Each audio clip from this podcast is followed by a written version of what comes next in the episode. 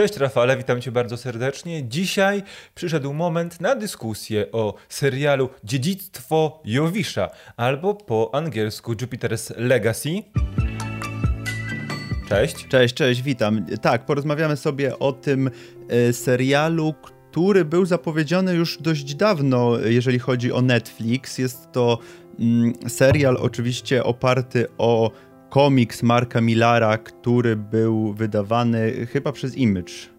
Tak, przez Image. Tak, pierwotnie przez Image. Tak, dokładnie. W Polsce, z tego co kojarzę, to Mucha Comics chyba to wydaje, więc mamy też polską wersję, jeżeli ktoś chciałby się zapoznać.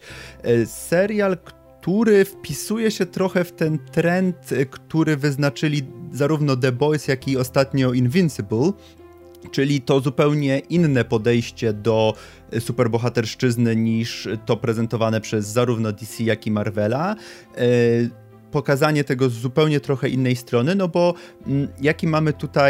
jaką mamy tutaj fabułę pokrótce? Mamy tutaj jakby dwa pokolenia superbohaterów, tych starych, już takich doświadczonych superbohaterów, którzy posiedli swoje moce w latach 30., czy tam na przełomie lat 20. i 30., którzy niejako, nie chcę, przekazują to może złe określenie, ale niejako działają już ze swoimi dziećmi, którzy też wchodzą w ten świat superbohaterski. No i mamy tutaj to raz, że to starcie pokoleniowe, a dwa, że mamy tutaj tą historię prowadzoną dwutorowo, gdzie w tej przeszłości, powiedzmy, mamy już historię opowiedzenia, jak ta pierwsza szóstka superbohaterów, czyli ci superbohaterowie, którzy założyli tak zwaną Unię, czyli ten odpowiednik, powiedzmy, Ligi Sprawiedliwości w tym uniwersum, jak oni zdobyli te moce, jak do tego doszło. Pokazana jest cała droga do przywództwa właśnie Utopiana, czyli tego głównego powiedzmy, trochę Supermana, ale raczej z umysłem Batmana. I tak się prezentuje właśnie historia pokrótce, zarówno w komiksie, jak i w komiksach, seriach, bo jakby serial łączy tutaj dwie serie komiksowe, zarówno Jupiter's Legacy, jak i prequelową serię Jupiter's Circle. Największą różnicą pomiędzy serią a komiksem jest właśnie to, że serial już od początku próbuje nam łączyć dwie linie czasu, czyli ten przełom lat 20. i 30., kiedy to był jeden kryzys i nasi superbohaterowie przez wizję Sheldona Samsona odbyli podróż na tajemniczą wyspę, gdzie te moce otrzymali, a jednocześnie równolegle w drugiej osi czasu są czasy współczesne, kiedy tak naprawdę pojawia się kolejny kryzys i w komiksach było to o wiele wyraźniejsze, bo w komiksach akcja działa się w 2013 roku, czyli kilka lat po tym wielkim kryzysie bankowym, który bardzo mocno dotknął Stany Zjednoczone. No w serialu jest to trochę przesunięte o te 7 lat i pokazuje czas kryzysu, ale trochę innego. I ja mam wrażenie, że komiks opowiada troszeczkę inny wydźwięk, bo w komiksie trwa zmiana pokoleniowa, to raz, ale w komiksie trwa walka o władzę, to znaczy jest grupa superbohaterów z Utopianem na czele, którzy chcą pozostać tymi ideałami, którzy będą natchnieniem dla ludzi i będą ludziom pomagać. Natomiast jest druga grupa w komiksie, dowodzona przez, pewnie jak się domyślacie, nawet jeśli nie czytaliście komiksów, przez jego brata Waltera, która wolałaby wziąć wszystkie sprawy w swoje ręce i z racji super siły i super inteligencji naprawić świat. Ale jak się okazuje, nie jest to tak proste. I tutaj w serialu mamy troszeczkę inną sytuację, bo nie mówi się jeszcze, co ważne podkreślenia, nie mówi się jeszcze o naprawianiu całego świata, tylko mówi się o zmianie pokoleniowej, a jednocześnie zmianie nastawienia do walki z superprzestępcami.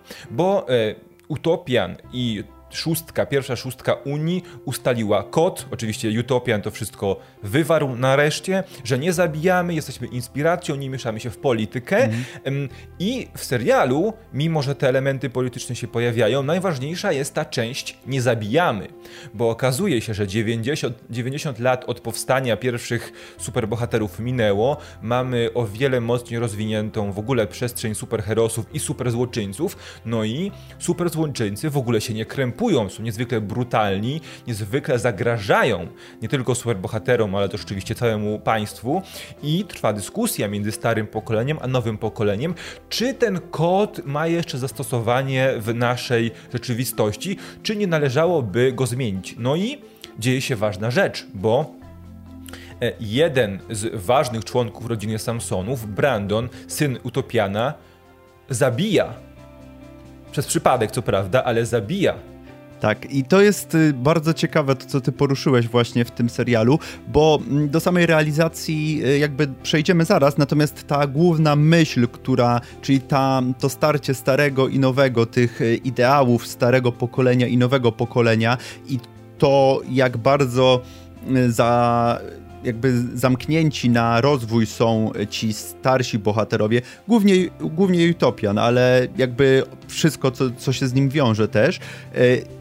I to jest bardzo fajne nawiązanie też do tego, co się dzieje chociażby w naszym świecie, w którym żyjemy, gdzie też te starcia pokoleniowe są dość, są dość istotne, gdzie też często to starsze pokolenie nie potrafi się wpasować w te ramy, które już nadało to nowe pokolenie, no bo jakby oni przejmują powoli ten świat, oni będą w nim żyć po śmierci tego starego pokolenia, nie potrafią się z tym pogodzić i to, mam wrażenie, jest bardzo ciekawy motyw, który jest właśnie, tak jak powiedziałem, kolejnym takim motywem nieporuszanym przez Marvela czy DC, natomiast tutaj Netflix daje pole do popisu faktycznie, jeżeli chodzi o poruszenie tego z innej strony. Natomiast jeżeli chodzi o samą realizację tego serialu, bo tutaj chyba będziemy mieli trochę więcej do powiedzenia, bo może tak, oglądając zwiastuny czy jakieś materiały promocyjne, nastawiałem się właśnie na coś w stylu The Boys, połączenia The Boys i Invincible trochę, że będzie krwawo, że będzie brutalnie, że nie będą się tutaj twórcy krępować w żadnym wypadku. I trochę tak jest, ale jest to zrobione moim zdaniem niestety w dużo gorszym stylu, dużo gorzej wyglądają przede wszystkim efekty specjalne, bo to nie wiem, czy też cię na przykład, czy też ci tak przeszkadzało, ale wow, te efekty specjalne naprawdę nie są dobre, są wręcz bardzo złe, gdzie mamy tą scenę, w której na przykład Brandon zabija, ta scena walki, ona jest cała robiona na green screenie i to jest tak sztuczne, jest tak po prostu wysterylizowane z tego wszystkiego, jest po prostu, że ja nie mogłem na to patrzeć i to właśnie te efekty i to, jak jest zrealizowany ten serial pod tym kątem, bardzo mi przeszkadzało. Przede wszystkim to mi bardzo przeszkadzało. Myślę, że mógłbym kupić dużo bardziej tą historię, gdyby to było zrobione jakby dużo bardziej wiarygodnie. No bo mamy na przykład The Boys i tutaj będę bardzo często porównywał, bo w The Boys też mamy tą brutalność, ale jest to zarówno tak nakręcone, jest to kręcone w plenerach, nie gdzieś w studiu, jest to, nie wiem, czy też poszedł tam większy budżet na przykład, może na efekty, bo miejscami The Boys też wygląda średnio, no ale to jest i tak o klasę wyżej niż Jupiter's Legacy. Nie wiem, czy się ze mną zgodzisz. Zgodzę się, jeśli chodzi o wszystkie te przestrzenie, że faktycznie bo tak naprawdę ta walka z Black Starem jest bardzo istotna zarówno w komiksie, jak i w serialu. To jest kluczowa walka, która tak naprawdę napędza cały bieg wydarzeń. No i ona jako ta kluczowa walka, faktycznie ta przestrzeń wygląda tak sobie. Ale jeśli chodzi o efekty specjalne pozostałe dotyczące postaci, no to ja mam też wrażenie, że to, że zostało zrobione wszystko na green screenie, trochę pomogło w urzeczywistnieniu choreografii walk, bo gdyby były to przestrzenie otwarte i można było pozwolić sobie na generowanie cyfrowych postaci, to widzielibyśmy o wiele więcej CGI postaci, superherosów. Natomiast tutaj wydaje mi się, że pozwoliło nam to trochę bardziej się wczuć. Ja wiem, że oni tam wszyscy latali na linkach, latali w miejscu na linkach, a green screen się ruszał, oczywiście, ale jednocześnie co zaszkodziło przy ogóle odbioru tej sceny, pomogło trochę bardziej w detalach. I tutaj można dyskutować, co jest lepszym podejściem, ale niewątpliwie, wiesz, w zależności od tego, na czym się skupiamy, więc to na pewno ma swoje minusy, jak i swoje plusy, bo nie podlega żadnej wątpliwości, że ten serial miał o wiele mniejszy budżet niż wspomniane The Boys, bo te efekty specjalne są w tym wypadku raczej na poziomie CW, a wiem co mówię, bo ostatnio nadrobiłem sobie pierwsze odcinki 6. sezonu Supergirl, który raz jest ostatnim sezonem Supergirl, więc mało się pewnie mu poświęca uwagi. 2, budżet został też pewnie okrojony i technika prac została okrojona przez koronawirusa i widać wyraźnie, jak to plastikowo wygląda i momentami ten serial też wygląda właśnie tak plastikowo. Być może też polega to na tym, że część scen była już kręcona w czasie pandemii, został kończony w czasie pandemii i być może wykorzystano na przykład technikę z Mandaloriana do scen walki, prawda? Więc to być może też jest specyfika czasów, w których została prowadzona produkcja. Tego nie wiemy. Natomiast ja chciałbym wrócić do tego, co powiedziałeś odnośnie porównania do The Boys. Ja mam wrażenie, że ten serial bardzo szybko zrezygnował z bycia jak The Boys. To znaczy, ten serial nawet nie leżał za bardzo obok The Boys z prostego powodu. W The Boys nikt się nie krępuje. Mamy krew, mamy flaki, mamy przekleństwa, mamy sceny seksu, mamy bobasy strzelające laserami z oczu, rozwalającymi na kawałki żołnierzy. Tutaj natomiast mamy jedną zmiażdżoną czaszkę, raz wystające flaki. Przekleństw jest niewiele. Tak, trochę krwi, a przekleństw jest niewiele i załatwiono to w bardzo prosty sposób, ponieważ Utopian bardzo szybko mówi, że pilnuj swojego języka, bo nam superbohaterom kot nie pozwala przeklinać. No nie? No to jest takie trochę działanie jakby scenariuszowo zamykanie pewnych dróg, które miałyby pozwolić na stworzenie bardziej tego mature content, prawda? Bo teoretycznie ten serial ma chyba na Netflixie nawet 18+ kategorię. Jednak ja nie wiem dlaczego. Znaczy, no właśnie, głównie przez tą złamaną czaszkę pewnie i trochę krwi w trakcie trwania. Mi się wydaje, że to jest bardziej też wina materiału źródłowego, to jak wygląda ta historia, ale właśnie The Boys też był miernym komiksem na przykład, chociażby jeżeli chodzi o historię. Natomiast zrobili z tego twórcy fantastyczny serial, angażujący, z fantastycznymi bohaterami. Natomiast tutaj właśnie, popraw mnie, jeżeli się mylę, mam wrażenie, że właśnie raz, że Jupiter's Legacy to jest marny komiks, przynajmniej z tego, co się dowiadywałem, bo tam nie przeczytałem całości, a 2, że twórcy tutaj jakby może nie mieli pomysłu na to za bardzo, jak to zaadaptować. No nie wiem, wydaje mi się, że zabrakło właśnie tutaj jakby pomysłu na adaptację tego i twórcy tutaj no, po prostu zrobili bardzo schematycznie to wszystko.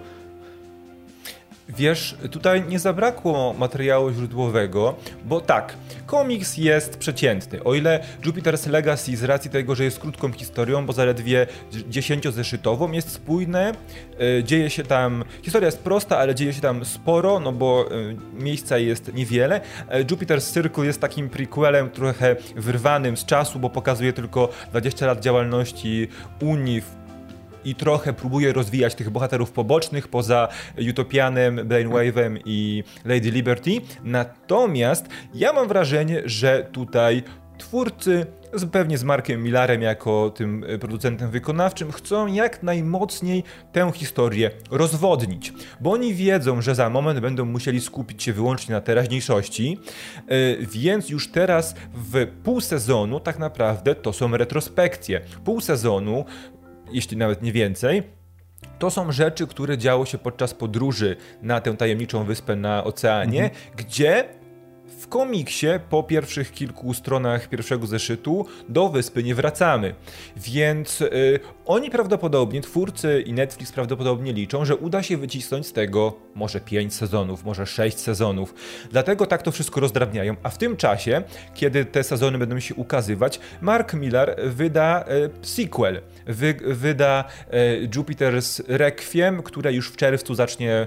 Już w czerwcu pojawi się pierwszy zeszyt, który będzie opowiadało historię kolejnego pokolenia z nowym Utopianem, którym będzie, to mały spoiler, ale tego w serialu jeszcze nie ma i pewnie jeszcze chwilę nie będzie, z synem Chloe i Hatcha, Jasonem, który odziedziczy po dziadku właściwie wszystkie moce i prawdopodobnie w pewnym momencie w serialu też nastąpi zmiana pokoleniowa. Jeśli doczekamy się tych kolejnych sezonów, bo to nie jest wcale takie pewne. No właśnie, do tego chciałem przejść, bo mamy w tym momencie średnią na Rotten Tomatoes 40%, na Metacriticu 45%, na IMDb trochę lepiej, bo 6,9%.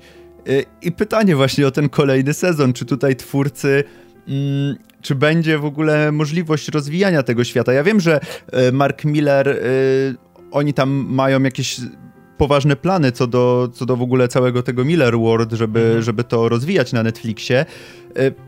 Pytanie, czy... jeżeli to by była jakakolwiek inna platforma streamingowa, to bym powiedział kategorycznie, że nie. Natomiast to jest Netflix, który idzie ostatnio trochę bardziej w jakość, jednak to jest wciąż Netflix, w którym cały czas muszą się pojawiać nowe treści, cały czas musi być wymiana tego kontentu, więc... Pytanie, jaki będzie odbiór publiki i jaka będzie ilość wyświetleń tego serialu, bo wydaje mi się, że w przypadku Netflixa bardziej się na to patrzą niż na oceny, więc no zobaczymy. Natomiast jeżeli chodzi o wykonanie, to ja bym chyba jednak zakończył tutaj na tym pierwszym sezonie, bo faktycznie nie jest to dobry serial, nie jest to serial, który zachęcałby mnie do odpalenia drugiego sezonu, jeżeli by był. Właśnie ze względu na to, raz, że na to wykonanie, dwa, że na tą dość smętną miejscami historię, a trzy, to jest coś, o czym możemy teraz porozmawiać, o czym jeszcze nie wspomnieliśmy, to jest brak sympatii do jakiegokolwiek bohatera tutaj, bo zarówno to nowe pokolenie, Brandon czy Chloe, nie są jakoś rozwinięci aż tak, żeby... Znaczy, no, bo Chloe jest tą... ćpunką, która zrezygnowała z tej superbohaterszczyzny i odcięła się od tego wszystkiego. Brandon jest tym, który próbuje tutaj zaimponować ojcu i całej lidze i stara się być tym nowym Utopianem, co mu też właśnie nie wychodzi, no bo na początku sezonu dostajemy tą scenę, w której zabija przez przypadek. Zarówno to stare pokolenie, bo i Utopian ma jakby jedną cechę tylko, i Lady Liberty, i cała reszta tej starszej drużyny są do bólu schematyczni i mają praktycznie jedną cechę, która ich definiuje, która też nie jest jakoś za bardzo rozwijana, więc paradoksalnie, mimo że jakby najbardziej rozwodniona była ta część związana z przeszłością, czyli całe to szaleństwo Sheldona i później cała ta wyprawa na wyspę. Ona była najbardziej rozwodniona, tak jak wspomniałeś, w stosunku do komiksu. Natomiast ja byłem najbardziej zaciekawiony co do niej, ale nie ze względu na to, że postacie mnie tam interesowały czy coś, tylko tam mieliśmy jakąkolwiek tajemnicę, coś, co mnie przyciągało do tego, bo byłem ciekawy, co tam się wydarzy na tej wyspie i o co chodzi z tym całym szaleństwem. I to mnie ciągnęło niż bardziej te postacie, bo są one niestety płaskie i jednowymiarowe i... No, powiem szczerze, że nie polubiłem żadnej z tych postaci w trakcie trwania tego pierwszego sezonu. Ja jeszcze wrócę do tego poprzedniego wątku, bo ja chciałem powiedzieć, wydaje mi się, że ten serial siłą rozpędu trochę i zaciekawienia publiczności doczeka się drugiego sezonu. Ale jednocześnie, jeśli nic w drugim sezonie nie przyspieszy, nic się nie poprawi, nic się nie polepszy, to to zaciekawienie opadnie i na tym drugim sezonie się skończy. Bo tak naprawdę w tym momencie, nie patrząc na retrospekcję, nie patrząc na oryginalny content wrzucony do serialu, jesteśmy gdzieś na trzecim zeszycie komiksu. Mhm. Więc tu mamy nawet podpowiedź, jak mocno się nam tę historię rozwadnia. Natomiast jeśli chodzi o postacie, wiesz co, problem jest taki, że chciano nam przedstawić wszystkie postacie, oprócz Blue Bolta, bo Blue Bolta też w komiksach nie ma zbyt wiele. To najciekawsze postacie dostały najmniej miejsca. Bo według mnie, moim skromnym zdaniem, najciekawszą postacią jest Skyfox, czyli George Hutchins, który jest tutaj przedstawiany jako ten prawdziwy, wielki antagonista, prawdziwy supervillain, który próbował zniszczyć Unię i zniszczyć świat. Ale on tak naprawdę jest jedynie antybohaterem w rozumieniu współczesnych komiksów. Bo w momencie, kiedy poznamy jego stronę, jego postać, poznamy te strony, to co dzieje się wewnątrz Unii, to zorientujemy się, jak szybko koncept całej Unii stał się przestarzały i co w ogóle poróżniło Skyfoxa z Unią i zrozumiemy, że tak naprawdę, mimo że on stał się bardzo szorstki, wbrew swojemu pierwotnej charyzmie, którą prezentował, to on szybko zrezygnował z bycia tym obrazkowym superbohaterem, chciał prowadzić życie inaczej. I być może, Hatch jest jego młodszym odpowiednikiem, tylko muszącym sobie radzić bez pieniędzy swojego taty. Więc te dwie postacie, i Hatch senior, były według mnie w komiksie najciekawszymi postaciami i gdyby one dostały więcej miejsca i na niej się skupiły chociaż jeszcze 2-3 odcinki kolejnej serii, być może byłoby lepiej. I to jest chyba odpowiedź na to pytanie, czy którąś z tych postaci w serialach da się lubić. Według mnie można sympatyzować z tym podstarzałym Skyfoxem i, co ciekawe, tego oczywiście jeszcze w serialu nie widzimy, Chloe w miarę biegu czasu stanie się o wiele ciekawszą postacią niż jest nią obecnie. To tak ode mnie. Zmierzając powoli do podsumowania, czy polecalibyśmy ten serial dla kogokolwiek? To może ja powiem od razu od siebie, że myślę, że jako ciekawostkę, jeżeli jesteś fanem komiksów, jeżeli jesteś w ogóle fanem superbohaterszczyzny, oglądasz zarówno DC, jak i Marvela, warto sprawdzić, bo to jest coś innego. To nie jest dobry serial i generalnie ja się trochę umęczyłem go oglądając, jak mam być szczery. Niemniej jednak jest to fajny eksperyment i taki, coś innego. Coś właśnie bardziej w stylu Invincible czy The Boys niż takiej typowej superbohaterszczyzny. Więc warto sprawdzić i zapoznać się po prostu z tym, jakie można mieć podejście do superbohaterów. Inne niż właśnie takie typowo superbohaterskie. Jeśli szukacie dobrego serialu, nie. No jeśli nie polecam. No jeśli potraficie wybaczyć pewne braki serialowi, dajcie mu szansę. Jeśli na przykład chcielibyście sobie porównać komiks i serial, też śmiało. A jeśli nie chcecie tego robić, to ja tylko taką małą autoreklamę wrzucę. Ja stworzyłem materiał o Jupiter's Legacy na swoim solowym kanale, który nie jest recenzją, ale który bardziej porównuje postacie i wydarzenia serial versus komiks, więc jeśli nie chce się wam czytać, a chcielibyście się dowiedzieć czegoś więcej, to zapraszam, wrzucimy link w opisie. Więc tak, nie jest to w żadnej mierze poziom The Boys, nie jest to w żadnej mierze poziom Niezwyciężonego, natomiast jeśli nie macie lepszego wyboru, może spróbujcie. Jeśli chcielibyście zobaczyć podstarzałego Supermana, który jest całkowicie wyrwany z czasów, w których żyje, To jest ciekawa przygoda, natomiast jeśli chcielibyście otrzymać wyłącznie dobry serial, to raczej wam nie polecamy. Odpalcie Amazona i obejrzyjcie te dwa seriale, o których wspominaliśmy w trakcie trwania tego materiału, tak. Także jeszcze raz zapraszamy was na kanał Kamila, tam obejrzyjcie sobie ten materiał, a dajcie też nam znać, czy oglądaliście Jupiter Legacy, czy podobał wam się, tak bardzo jak nam, powiedzmy, czy trochę mniej, czy trochę bardziej. Czekamy na was w komentarzach, wpadajcie także na naszą stronę internetową, gdzie możecie znaleźć pozostałe materiały, także na nasz kanał na YouTubie i cóż, chyba się będziemy żegnać. Tak. Na naszym kanale są też materiały o The Boys, o Invincible, także możecie zajrzeć przed obejrzeniem. Do zobaczenia. To tyle. Trzymajcie się. Cześć.